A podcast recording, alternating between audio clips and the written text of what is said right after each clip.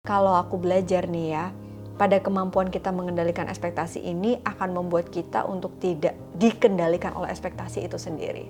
Ini contoh nih, kebetulan banget aku tuh kayak udah punya rencana di awal tahun melakukan sebuah breakthrough dalam hidup nih. Udah disusun semuanya gitu kan. Eh ternyata tiba-tiba kodarullah ada sesuatu yang membuat aku harus memundurkan rencanaku. Assalamualaikum teman-teman, apa kabar? Aduh, aku lama banget nih nggak produksi menganalisa karena lagi cukup banyak struggling. I've been struggling with many things in my life. Jadi kayak antara webinar, terus juga kerjaan dan kebetulan banget uh, mungkin buat yang follow Instagram aku, aku lagi banyak banget dikasih satu hal yang surprise di belakangan ini nih udah rencana nih akhir tahun bakalan begini, awal tahun bakalan begitu, eh tiba-tiba ada sebuah kejadian yang nggak bisa kita prediksi. Anyway, ternyata aku jadi belajar sesuatu nih, uh, kayak dulu kalau kita pikir cara kita meraih kebahagiaan adalah dengan kita mencapai hal yang kita pengenin, at some point ternyata itu nggak jadi jaminan loh. Sampai kalau kalian lihat salah satu postingan microblog aku di Instagram analisa.widianingrum, waktu itu aku bikin tulisan tentang salah satu alasan kita sulit bahagia. Dan ternyata banyak banget nih aku lihat di Instagram barusan kayak banyak yang komentar tentang caranya gimana mbak untuk kita bisa mengendalikan ekspektasi karena salah satu kunci yang membuat kita itu bisa bahagia adalah kita bisa memanage ekspektasi kita yang bikin kita nggak happy tuh ekspektasi yang kita buat sendiri nih misalnya pernah nggak teman-teman? Ketika kalian itu sudah melakukan A B C D tapi akhirnya berujung pada sesuatu yang nggak seperti kalian harapkan. Udah usaha keras-keras ternyata hasilnya tuh nggak sesuai gitu. Dan pada akhirnya teman-teman harus kayak ngerubah plan kalian jadi plan B, plan C atau mungkin ada juga yang udah kerja mati-matian banget udah uh, membantu orang lain, mensupport orang lain atau mensupport tim kamu di tempat kerja itu untuk lebih baik lagi. Tapi yang bersangkutan gitu-gitu aja nggak ada kemajuan. Akhirnya kita capek sendiri dan kita jadi merasa kecewa yang membuat kita jadi nggak happy karena kita nggak bisa melakukan apa-apa lagi. Terus ada juga yang akhirnya merasa apa ya yang aku nggak punya, kayaknya udah punya semua deh. Tapi ada sesuatu yang nggak bisa bikin aku happy pada saat mengharapkan sesuatu dari sikap orang lain. Akhirnya kebahagiaan kita terhalangi oleh ekspektasi diri sendiri.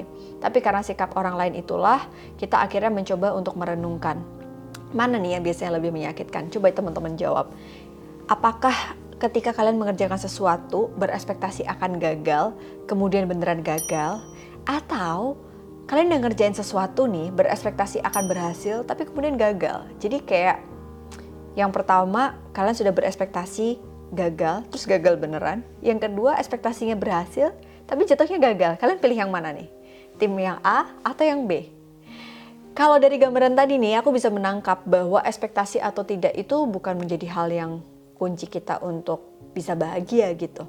Tapi di mana kita pada saat menaruh level ekspektasi hasil dari apa yang kita pikirkan. Karena pada dasarnya ekspektasi itu adalah suatu parameter yang kita gunakan untuk mengambil keputusan ke depannya itu kan seperti apa. Jadi kuncinya nih ya teman-teman, kalau aku belajar nih ya, pada kemampuan kita mengendalikan ekspektasi ini akan membuat kita untuk tidak dikendalikan oleh ekspektasi itu sendiri. Ini contoh nih, kebetulan banget aku tuh kayak udah punya rencana di awal tahun melakukan sebuah breakthrough dalam hidup nih. Udah disusun semuanya gitu kan. Eh ternyata tiba-tiba kodarullah ada sesuatu yang membuat aku harus memundurkan rencanaku. Yang di mana pada saat itu rasanya kayak sulit gitu untuk menerima. Tapi kalau kita lihat kita lagi kadang-kadang diuji dengan sebuah kejadian di mana semakin baik kemampuan kita dalam mengendalikan ekspektasi, maka kita akan semakin mudah melewati berbagai fase kehidupan dengan hati yang lebih ringan dan bahagia. So, nggak um, kerasa udah hampir satu bulan gitu ya teman-teman. Dan kalau aku pengen share di sini kepada kalian semuanya di sini tuh kayak di Instagram banyak banget yang nanya Mbak Analisa terus gimana cara kita mengendalikan ekspektasi? Ini tips singkat aku. Yang pertama coba deh jangan berekspektasi atau jangan mengendalikan um, ekspektasi kita tuh hanya berdasarkan pada asumsi. Misalnya nih, aku gagal melakukan sesuatu. Asumsiku adalah aku akan gagal terus nih. Atau kayaknya gara-gara kejadian ini nggak mungkin deh aku mencapai itu. Nah asumsi-asumsi inilah yang membuat kita jadi nggak happy ngejalanin hari-hari yang di mana kita nggak tahu loh itu hanya dalam pikiran kita sendiri. Jadi ekspektasi yang kita buat itu harus realistis dengan apa yang sedang kita hadapi juga supaya kita nggak hanya bermain asumsi. Yang kedua, kadang-kadang kesulitan kita bahagia dan mengendalikan ekspektasi adalah kita tidak mau kompromi. Nah, kemampuan untuk berkompromi ini ya cara kita untuk bisa berkomunikasi dengan manusia lainnya yang terkait, ya kan? Misalnya nih, kita tuh pengen mengendalikan sesuatu, tapi e, cara kita untuk melakukannya sangat dipengaruhi oleh relasi dengan manusia yang lain. Akhirnya 100% itu bukan di tangan kita, tapi di tangan manusia yang lain.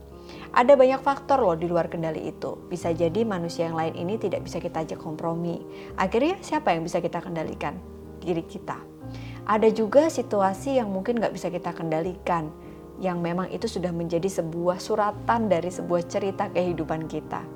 Nah, kompromi ini adalah cara yang paling realistis untuk membuat kita bisa dealing dengan sesuatu yang di luar kendali kita.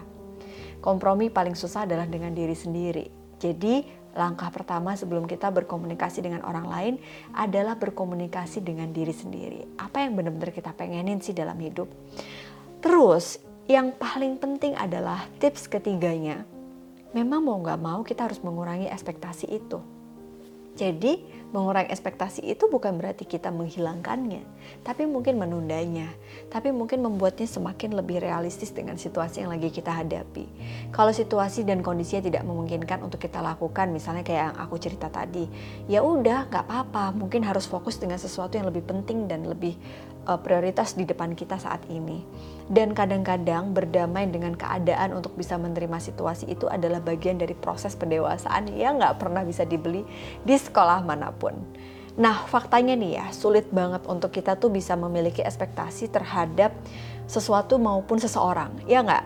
Misalnya nih, kalau teman-teman, kita tuh udah menaruh parameter uh, keputusan kita didasari oleh cara kita untuk tahu nih, oke okay, aku akan expect kayaknya berhasil deh, kayaknya bisa deh. Tapi ternyata hal-hal yang terkait itu nggak kooperatif gitu. Nah supaya kita nggak kecewa lagi, apalagi gara-gara kenyataan itu tidak sesuai dengan harapan kita, mungkin teman-teman bisa memulai untuk mengajak diskusi orang lain. Jadi jangan pernah malas untuk Anda berdiskusi. Bisa sama orang yang pernah melalui hal yang sama. Jadi yang aku lakukan ya teman-teman waktu itu aku coba untuk ketemu sama orang-orang di sekitarku yang menghadapi situasi serupa. Aku kayak pengen tahu gimana mereka uh, struggle dengan kondisi yang sama. Uh, kemudian aku juga mungkin cari referensi orang-orang yang lebih dewasa yang bisa memberikan input positif dan somehow dengan kita punya ekspektasi terhadap situasi tertentu dari masukan A, masukan B sampai ke Z itu tuh kayak membuat kita jadi punya arahan yang lebih baik gitu. Tapi diskusinya harus dua arah. Jangan mau kita minta diskusi tapi kita nggak mau dikasih masukan. Yang ada kita hanya minta dikuatkan. Nah, semoga tips itu tadi bisa membantu teman-teman semuanya. Aku rasa dalam hidup ini memang kita nggak bisa mengendalikan semua variabel dalam kehidupan. Benar nggak sih? Yang bisa kita kendalikan adalah cara kita meresponnya. Kadang-kadang kekecewaan itu valid adanya. Kesedihan itu nggak apa-apa datang dan silih berganti dengan sebuah kebahagiaan. Tapi yang aku pelajarin adalah kalau kita lagi diuji, jangan pernah lupa kita tuh nggak akan diuji di batas kemampuan kita. Dan kalau kita lagi diuji, percayalah bahwa sebenarnya Tuhan, Allah tuh sedang menyiapkan sesuatu yang akan menjadi sebuah keindahan setelah kita berhasil melaluinya. Jadi di balik ketakutan ada sebuah keberanian. Di balik sebuah kesulitan pasti ada kemudahan. Kalau kita takut menghadapinya, akui ketakutan itu dan manage ekspektasi kita terhadap setiap respon dari cara kita menghadapi ketakutan itu. Kamu gak sendirian, kamu ada di dalam support system yang baik, kamu punya keluarga, even kalau kamu nggak punya keluarga, kamu punya teman.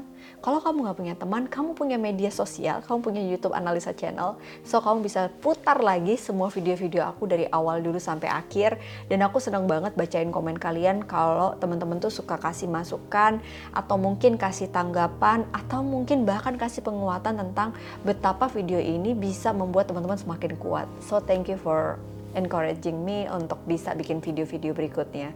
Dan kalau kamu follow Instagram analisa.widendingroom, kamu bisa bacain microblog aku atau kamu bisa follow APDC Indonesia dan teman-teman seperti yang kita tahu ya, teknologi digital semakin membantu kita dengan jangkauan yang luas. Jadi jangan ragu untuk minta pertolongan profesional kalau kamu memang membutuhkannya. Layanan konseling APDC Indonesia bisa membantu teman-teman nih. Dan yang pasti kalian bisa ketemu dengan psikolog atau konselor yang ngebantu kamu untuk bisa memanage hidupmu dan memanage ekspektasimu terhadap kehidupan. Sampai ketemu di konten berikutnya. Kalau kamu suka sama konten ini, yuk kasih komen di bawah dan share sebanyak-banyaknya. Thank you. Assalamualaikum warahmatullahi wabarakatuh.